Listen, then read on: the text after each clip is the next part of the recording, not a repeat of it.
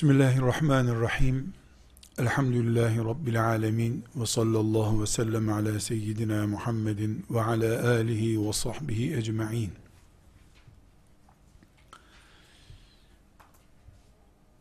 Tıbba Müslümanca bakmaya çalışırken, insan ve tıbbın birleştiği yerde, karşımıza çıkan en temel sorunlardan biri ya da tıptan önce çözülmesi gereken insan sağlığı ile ilgili sorunlardan birisi gıda sorunudur.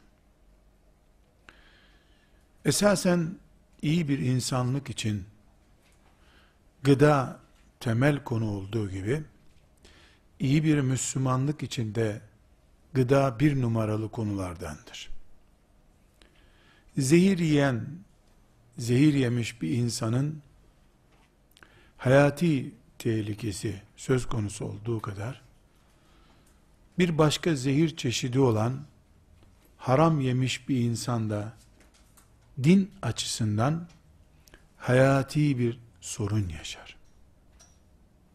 Bu iki noktada dinle hayatın kesiştiği yerde karşımıza gıda sorunu geliyor. Bu nedenle gıdayı sağlıklı bedenlerin ihtiyacı olarak görüyoruz. Sağlıklı beden de iyi Müslüman için şart. Artı bir de bunun haramlık açısından bakıldığında manevi boyutu var. Efendimiz sallallahu aleyhi ve sellem haramla beslenen et cehenneme yanmaya daha layıktır diyor. Buradaki et dediği şey insan eti. Çünkü alınan gıdalar insana et oluyor, kas oluyor, ne oluyorsa artık. Bu sebeple bir Müslüman olarak biz gıda konusunu bir doktor, tıp adamı gözüyle de görmek zorundayız. Bir din insanı, şeriat insanı gözüyle de görmek zorundayız. Aksi takdirde dinimiz açısından da yetersiz kalırız. İnsan sağlığı açısından da yetersiz kalırız. Bugün tıp dünyasının en temel sorunlarından birisi de şüphesiz gıda sorunudur. Bu gıda sorunu dengesiz beslenmekten, yetersiz beslenmekten, yanlış beslenmekten geçiyor olabilir. Hangisi olursa olsun, insanoğlunun bir gıda sorunu vardır. Yüz sene önce, gıdanın dünyaya yetmemesi şeklindeydi bu sorun.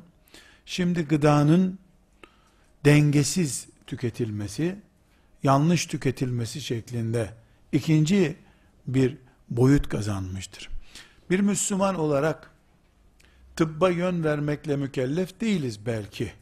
O açıdan bakıldığında tıp insan bünyesiyle ilgili ayarlama yapacak. Ama bir Müslüman olarak biz Müslümanca yeme kültürüne sahip olmamız gerekiyor. Zira bizi günde beş defa kıbleye çeviren dinimiz, üç defa, dört defa ne kadarsa sofraya oturduğumuz zaman kıblesiz sofralara oturtmaz bizi. Haftanın pazar günü sadece devreye giren bir dine iman etmedik biz.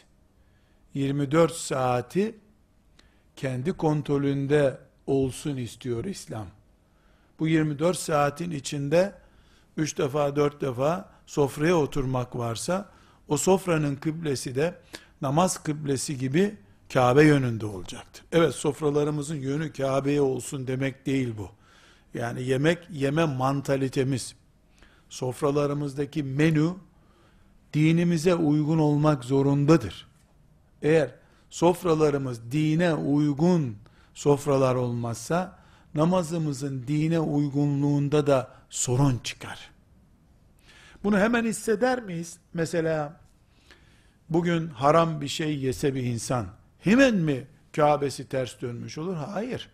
Belki de bu ahirete kalan bir hesap olur. Ama ideal bir Müslüman, Allah'tan korkan bir Müslüman, oturduğu sofranın kıblesiz sofra olmasını, yani buradaki kıble, dine hassasiyet göstererek, dini dikkate alarak yemek yeme anlamında. Yoksa sofranın, bunu bir mecazi manada söylüyorum, kıblesiz sofra demek, Kabe'ye ters tarafa kurulmuş sofra demek değil, böyle çocukça anlamıyoruz bunu. Allah'tan korkularak, Allah'ın dinine, şeriatına dikkat edilerek kurulmuş sofra demek. Haram değil, çalınarak kurulmamış. E, içinde domuz mamülü yok, e, alkol mamülü yok veya insan bedenine uzun vadede de olsa kalıcı etkisi olan bir gıda yok. Haramlar bunlar demek. E, o zaman bu ciddi bir şekilde kıbleye yönelik bir sofradır bu. Eğer kıbleye yönelik değilse ortada büyük bir sorun var.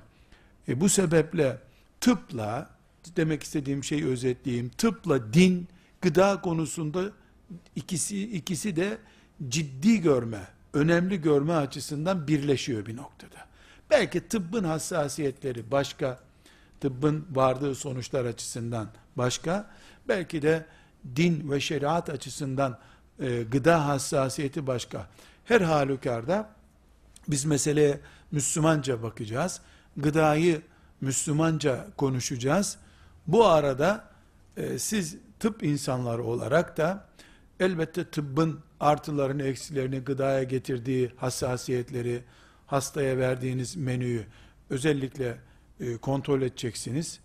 Ama bu arada Allah'ın dini İslamiyet'in de ölçüleri olduğunu bileceksiniz. Zaten eminim ki büyük oranda dinimizin getirdiği helal ve temiz ve dengeli yiyecek diye ana politikasını çizdiği gıda konusunda tıbbın aslında çok dışarıda kalmadığını göreceksiniz. Yani gıda hassasiyeti konusunda İslam ve tıp aynı çizgide duruyorlar. Üç aşağı beş yukarı.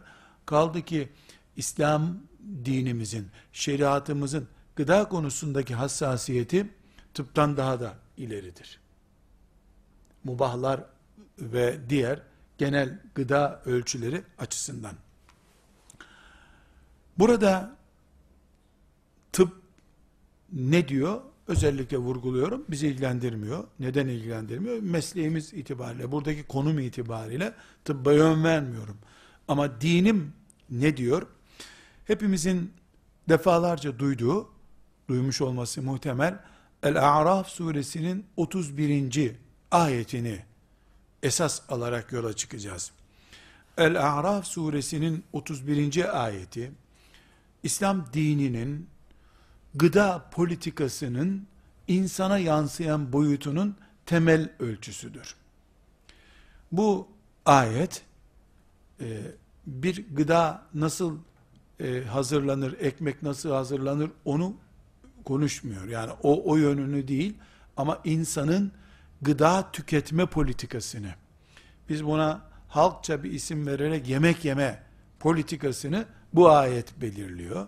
Çok e, yemek duası olarak bile kullanılır bu ayet. Halbuki yemek duasıyla bir ilgisi yok.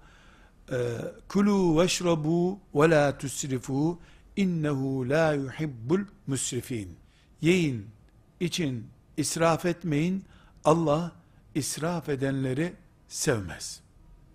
Gördüğünüz gibi dört cümlecikten oluşuyor. Yiyin bir cümle, için bir cümle, israf etmeyin bir cümle, Allah israf edenleri sevmez bir cümle. Toplam dört cümle İslam'ın, Kur'an'ımızın bize çizdiği e, yeme politikalarının esasını oluşturuyor. Buradan görüyoruz ki e, yemek, içmek ve israf etmemek Allah'ın üç temel çizgisi. İsraf edenleri sevmiyor. Ne yiyeceğiz? ne içeceğiz konusu belli. İnsana yarayan ve Kur'an'ımızın haramdır demediği her şeyi yiyebiliriz. Ama وَلَا تُسْرِفُوا israf etmeyin sözünü düzgün anlamamız gerekiyor. Şimdi ben sizlerle mini bir test yapsam, anket yapsam, herkes bana ne israf etmememiz gerektiğini yazı versin desem en başta ekmek gelir. Hepimizin birinci maddesi ekmeği israf etmemek. Sonra e, baklavayı israf etmemek, döneri israf etmemek.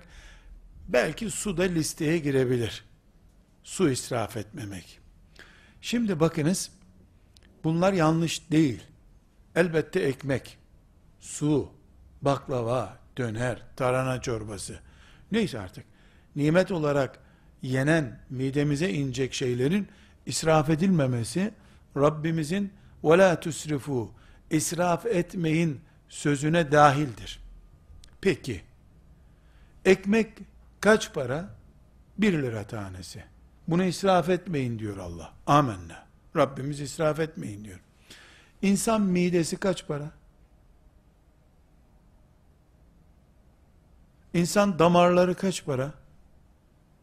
İnsanın bağırsağı kaç para ediyor? Yediğin yemek türleri uzun vadede de olsa mideyi tahrip ediyor. Allah buğdaydan yapılmış ekmeğe israf etmeyin diye tembih ediyor da damarların tıkatılıp israf edilmesine izin mi veriyor? İnsan ekmekten değersiz mi? Mide köfteden daha mı değersiz? Çok yiyerek, yanlış şeyler yiyerek, hatalı taktiklerle yemek yiyerek, öğün sayısından vesaireye kadar, mideye, damara, bağırsağa veya bünyenin herhangi bir bölümüne, bir organa zarar vermek israf değil mi? İnsanın boş yere hastanelere hastanelerde sürünmesinden daha büyük israf olabilir mi?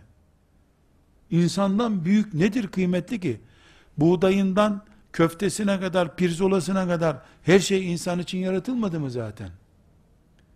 Her şey insana hizmet için yaratıldı. Bu kadar insana hizmet için yaratılmış nimetleri israf edilemez başlıklar altında alıyoruz da insanın en mükerrem varlığı olan her şeyin emrine sunulduğu insanı israf etmek caiz olur mu? Bu nedenle biz oturup insanın israf edilmemesi Allah'ın talimatıdır, emridir diye bir itikat oturtmamız lazım zihnimizde.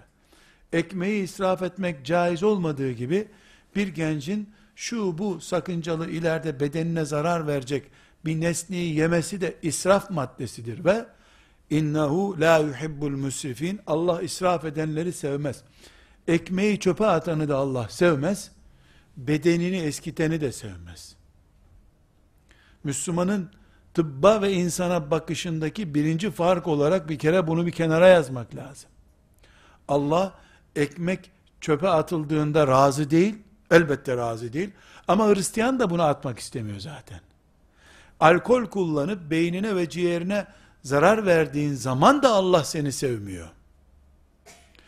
Mesela filanca yiyeceği bir dilim yediğin zaman bu senin için gıda oluyor da dört dilim yediğin zaman damar tıkanıklığı nedeni oluyorsa mideye asit yaptığı için filanca zararı veriyorsa Allah onu yediğinde de seni sevmiyor demektir.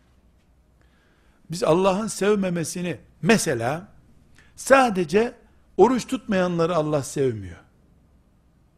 Namaz kılmasan da Allah seni sevebilir diyebilir miyiz? Sadece zina yapanları Allah sevmiyor. Kumar oynayanları seviyor. Denebilir mi? Allah'ın suçuna suç olan, isyan olan bir şeye giriyor olduktan sonra A veya B veya C hangi suçtan olursa olsun Allah seni sevmiyorsa e bunu liste olarak bu şekilde saklaman gerekiyor. Müslüman olarak herhangi bir şekilde Allah seni sevmeyecekse sen onun cici günah, orta halli günah, çok kötü günah. Böyle bir ayrım yapamazsın ki. Günahın sorunu nedir? Allah'ın gazabını çekmektir. Adı önemli değil ki bir daha. İsraf konusuna da böyle bakıyoruz. Mesela bir tavuk kesiyorsun, tavuğu yiyeceksin, butunu attın, köpeğe attın. İsraf bu gerçekten. Ya insanın butunu, Yani insan tavuğun butunu çöpe atar mı? Gerçi kediler bulup onu yiyecek, israf olmayacak o ama nimete saygısızlık bu. E, insan kendi organlarından birisini yanlış kullanma, yanlış gıda tüketme yüzünden heder ettiğinde sorun bu sorundur. Burada işte bizim oturup e, İslam'ın hayata, sosyal hayata, insan sağlığına, tıbba bakışındaki farkı görüyoruz. Şimdi ne diyor e, kanunlar mesela? Bu mide senin. Bu gıdayı da paranla aldın. Ne yaparsan yap diyor. Bir kola sorunu yaşıyor bütün insanlık. Kola bilinçli bir şekilde tuz ile dolu bir nesne. Tuzlu bir nesne olduğu için sürekli kendisine çağrıştırıyor. Normalde bir bardak su içen oh elhamdülillah der. Ama bir bardak kola içen öbür bardağı arar. Deniz suyu içmiş gibi yapıyor seni. Uzun vadede bu beyne zarar veriyor, mideye zarar veriyor. Bunu helal parayla senin bakkaldan satın ol, almış olman helalleştirmiyor. Bu uzun vadede 20 yıl üzerine midede filan sakıncayı oluşturuyorsa, beyinde filan zarar, Alzheimer yapıyorsa, bilmem ne yapıyorsa, bunun haram olması için Kur'an'da kola haramdır yazması gerekmiyor. Allah israf edenleri sevmiyor.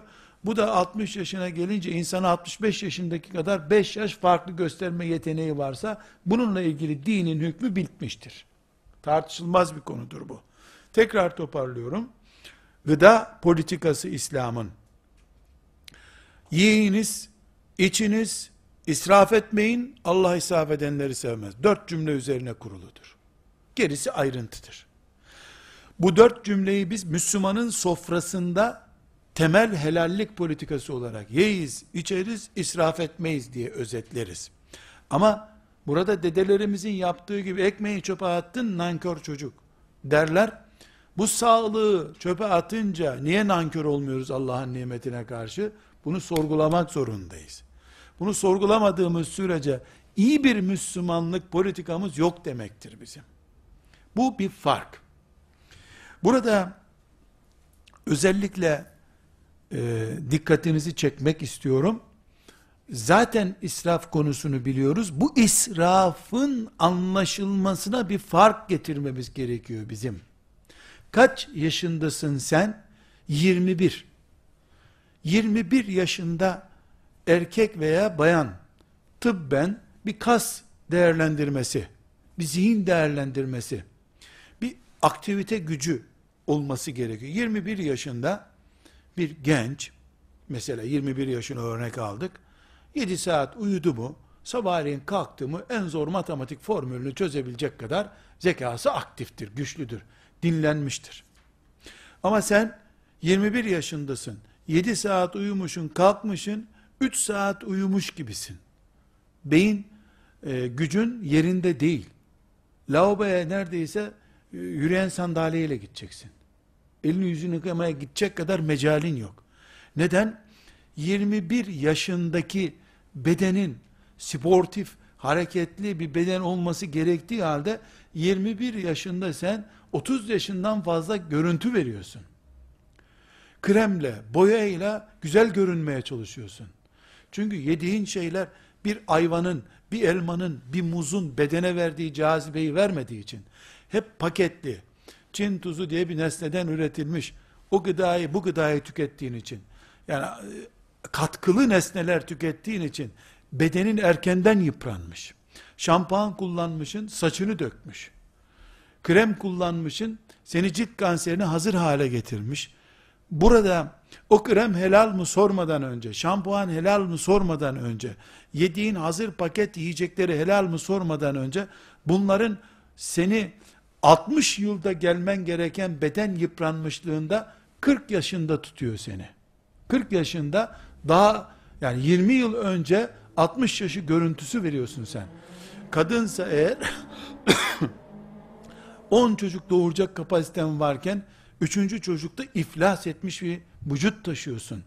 Burada haram sadece alkol ve sadece domuzla sınırlandırılamıyor işte. Devreye bir başka madde giriyor. benim Allah'ın yarattığı ve bendeki emanet olan bu bedeni israf ediyorum ben o zaman. Bedenin israfı nedir? Yanlış yerde tüketilmesi, yanlış yerde eskitilmesidir. Sonra kremle, pudrayla ve benzeri takviye ilaçlarla bedene eski gücünü vermeye çalışmamın bir anlamı yok. Allah bu suçu affetmiyor o zaman. Kıyamet günü biz, kıyamet günü biz, ekmeği çöpe attığımız için, Rabbimizin huzurunda niye o ekmeği attın diye sorulacak mı bize? Sorulacak tabi.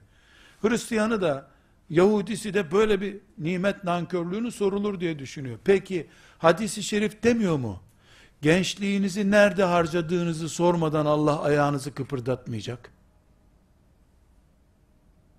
Dört şey var ki, bunları sormadan, cevabını vermeden kıpırdamak yok cennete. Ben Müslümandım, hacı amcaydım filan böyle gitmek yok. Doktordum, hastanede oforsun senin. Müslüman mısın? Müslümanım. Hesaba çekileceksin. Gavura hesap yok. Gavurun hayatı yok zaten. Gitti. Gavur cehennemde. Müslüman hesap verecek. Dört ağır şeyin hesabı verilecek. Bunlardan biri gençliğini nerede harcadındır? Gençliğini nerede harcadın? Gereksiz zararlı spor yaptın. Gençliğin çabuk yıprandı. Gıda açısından sakıncalı şeyler yedin. Önemsemedin sadece arkadaşlar önüne getiriyor diye doyana kadar yedin. Gençler böyle şeyler yer diye yedin. Kola içer diye içtin.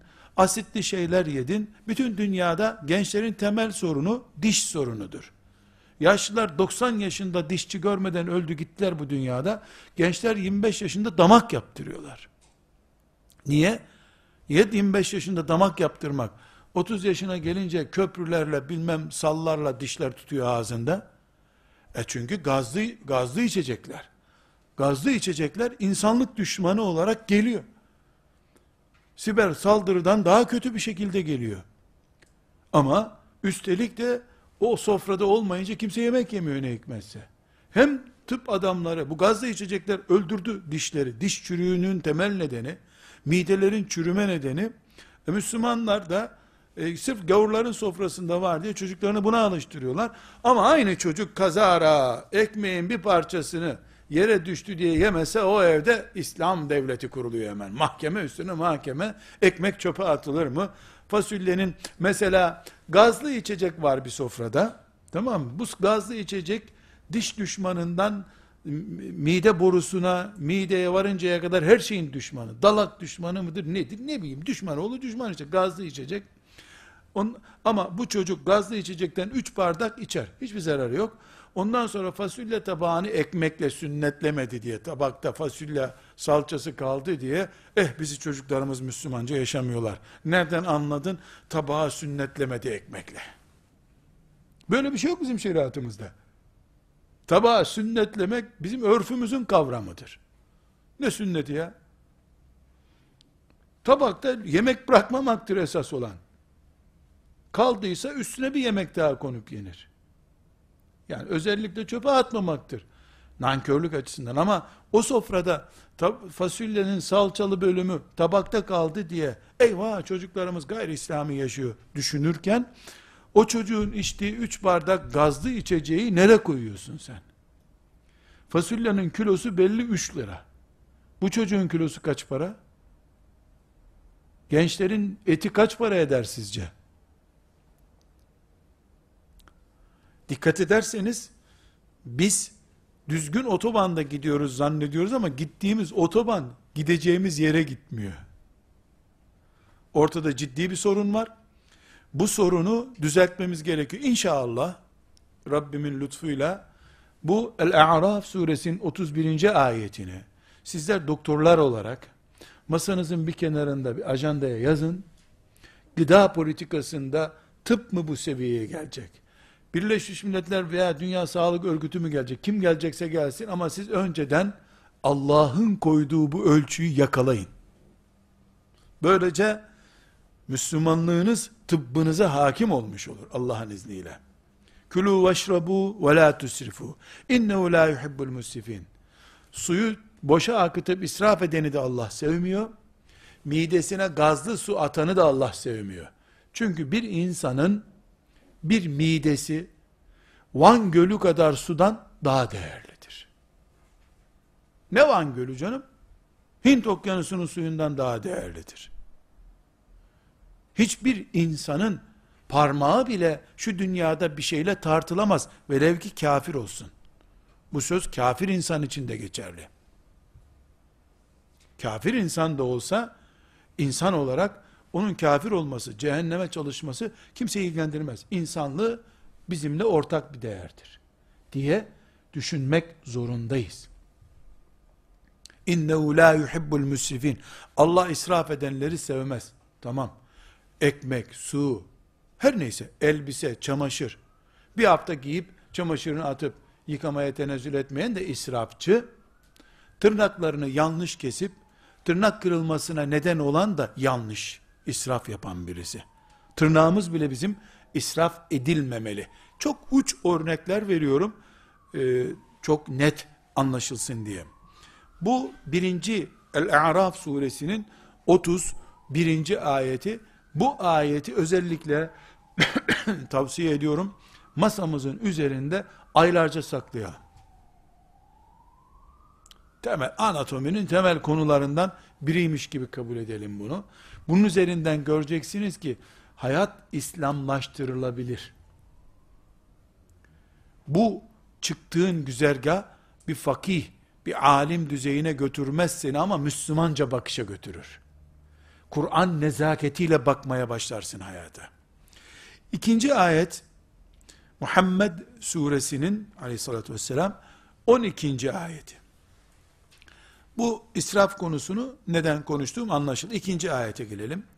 Bu ayette gıda, Müslümanların gıda politikaları, İslam devleti olsa, Sağlık Bakanlığı, Gıda, Tarım Bakanlığı gibi bakanlıkların Müslümanların sofraları ile ilgili e, genel politikalarını belirlerken, iki, anneler, babalar çocuklarının temel gıda politikalarını belirlerken, üç, reşit insanlar olarak, sizler bizler, sofralarımızda ki politikaları belirlerken, nasıl bir sofra kuracağımız, midemizi nasıl değerlendireceğimizle ilgili politikaları belirlerken, bu Muhammed suresinin 12. ayetini böyle kırmızı bir çizgiyle çizerek saklayacağız. وَالَّذ۪ينَ كَفَرُوا يَتَمَتَّعُونَ وَيَأْكُلُونَ كَمَا تَأْكُلُ الْاَنْعَامُ وَالنَّارُ مَثْوًا لَهُمْ Kafirler, hayvanların yediği gibi yer ve yaşarlar. Onların gidecekleri yer cehennemdir. Kafirler hayvanların yediği gibi yer ve yaşarlar. Onların gideceği yer cehennemdir. Bu ayet Muhammed suresinin 12. ayeti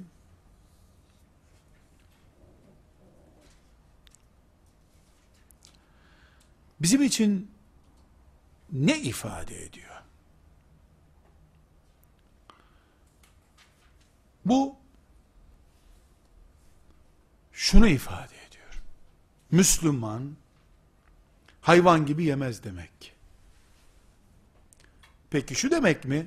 Hayvanlar genelde geviş getirirler. İnekler mesela yer yer yer yer sonra bir çöker başlar yediğini işte hazmetmeye öğüdür öğüdür yer öyle mi? Hayır. Hayvan iştahı çeken her şeyi yer. Ve sürüp akşam onu ahırına getirmedikçe bırakmaz yemeği. Bazen de patlar hayvan. Yemekten patlar. Bu kafirdir. Niye? Kafir şehvetlerinin kölesidir. Yemek de bir şehvet çeşididir. Mümin ise şehvetlerini disipline etmiş insandır.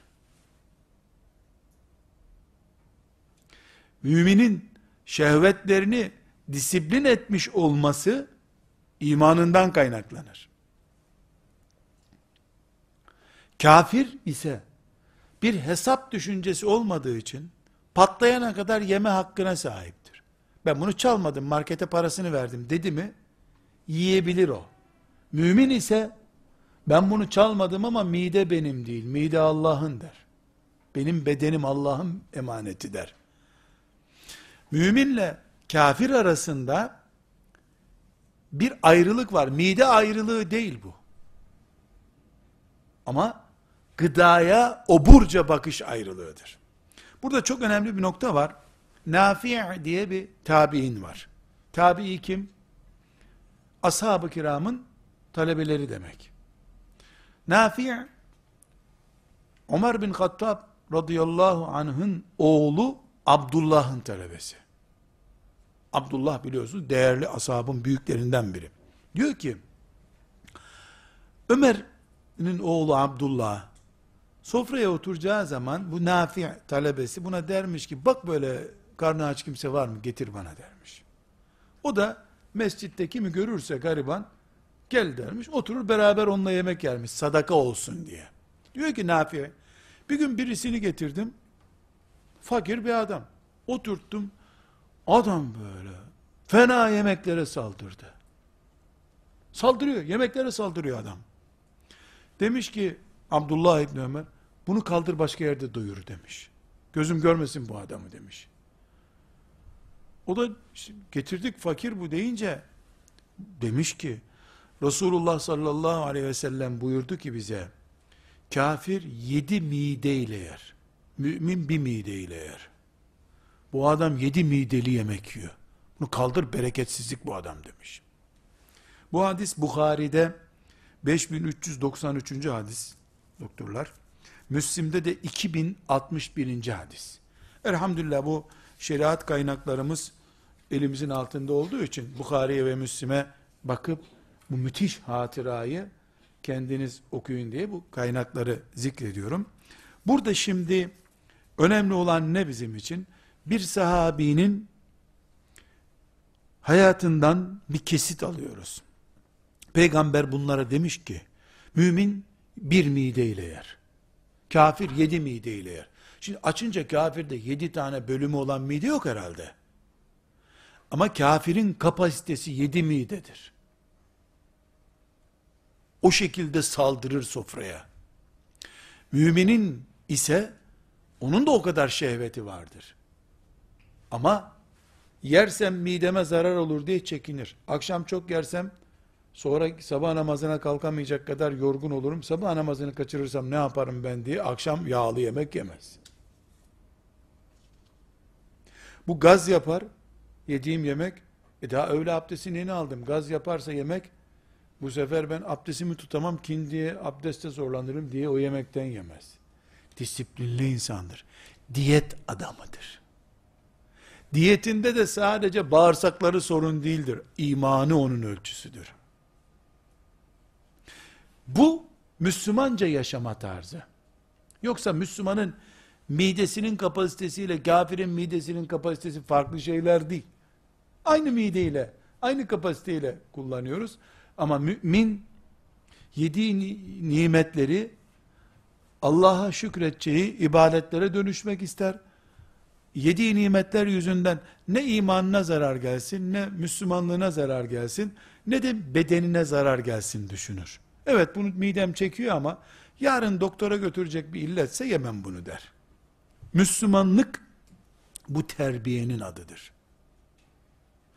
Bu şekilde yetişen insanlar doktora çok muhtaç olmadan yaşarlar.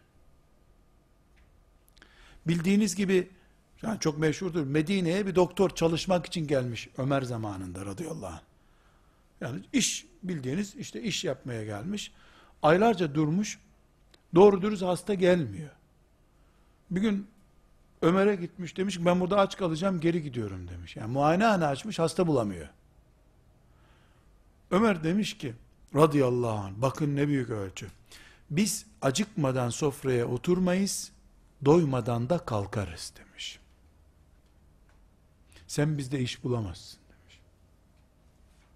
Demek ki Ömer'in aklında acıkmadan sofraya oturmak bir, doyana kadar sofrada kalmak iki, temel hastalık nedeniymiş. Dönelim kırılmalar, çıkılmalar, trafik kazaları hariç, dahiliyedeki ve kardiyolojideki hastaların temelinde ne yatıyor gene? Her saat başı sofraya oturmak, Nefes alamayacak hale gelince de kalkmak. Yani yemek borusuna da gitmeye başlıyor yemekler.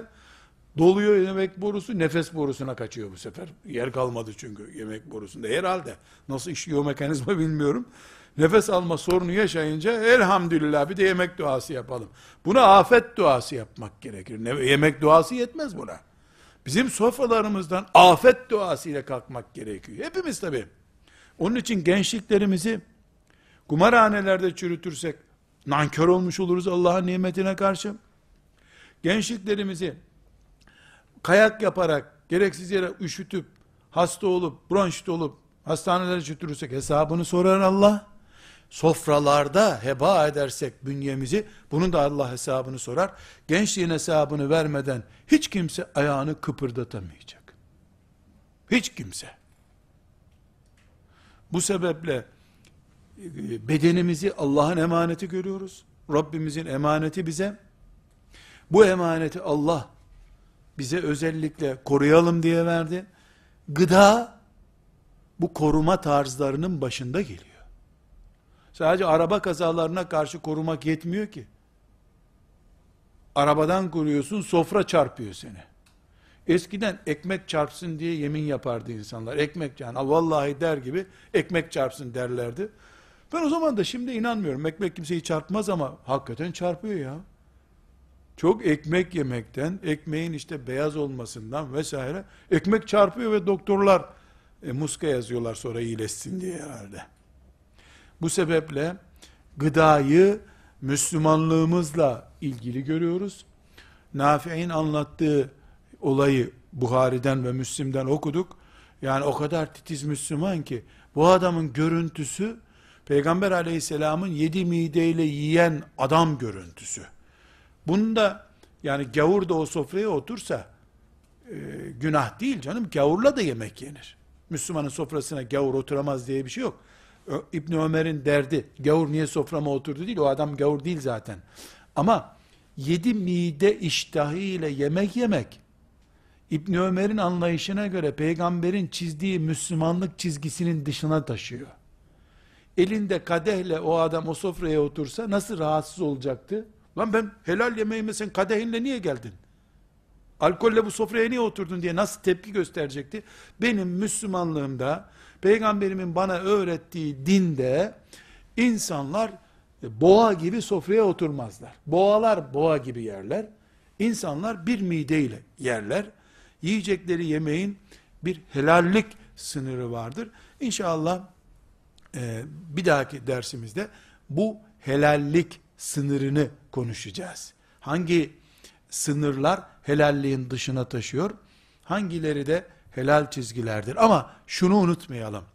Bazı e, Hint hikayelerinde okuduğunuz gibi dinimiz açlık, sefalet, bir zeytinle bir hafta yaşama gibi bir taktik de bize önermiyor. Gramaj da hiçbir zaman vermez. Yani insan şu, şu gramda yer. 200 miligramlık bardakla böyle bir şey de yok. Herkese midesini bir. iki harcadığı enerjisini üç helal ve temiz olmayı ölçü koyuyor. Bu üçünün ortalaması kimin ne kadar yemek yiyeceğinin ölçüsüdür. Tarlada veya dağda inşaatta akşama kadar 3000 4000 kere kazma vuran bir adama bir tabak fasulye ne yapar? dişinin kovuğuna da girmez. Akşama kadar masada bilgisayarın başındaki adam bir tabak fasulyeyi nerede harcayacak? Onda da bir sürü zehir olacak o fasulye. Çünkü oturuyorsun, oturduğunda beden o fasulyeyi tüketmiyor. Dolayısıyla işim, mide hacmim, yaşım, başım, sağlığım açısından artı Allah bu nimeti helal mi haram mı etti? Bunun dengesini buluyorum. Ondan sonra Allah'ın bütün nimetleri serbest. Hiçbir şekilde sakınca yok. Sakınca bu dengeyi sarsarak yemek yemektedir. Mesela ashab-ı kiram bir hurma yiyip savaşa gidiyorlardı değil mi? Yok diye öyle yapıyorlardı. Glukozlu bir şey olduğu için de onlara çabuk enerji oluşturuyordu. Buldukları zaman oturup bir deve kesip 10 kişi yediler. Haram değil ki. Ama ondan sonra da 30 kilometre yol yürüdüler. Hem masada otur, bilgisayarın karşısında dur, hem de boynunu bile sağa sola çevirme, boyun fıtığı olacak kadar. Ondan sonra da pirzola ye. Elbette ağır kaçar bu. Yani bu denge çok önemli. Ne yiyorsun, hangi bedenle yiyorsun, helal mi yiyorsun? Gerisini incelemeye bile gerek yok. Ve sallallahu ve sellem ala seyyidina Muhammed ve ala alihi ve sahbihi ecma'in.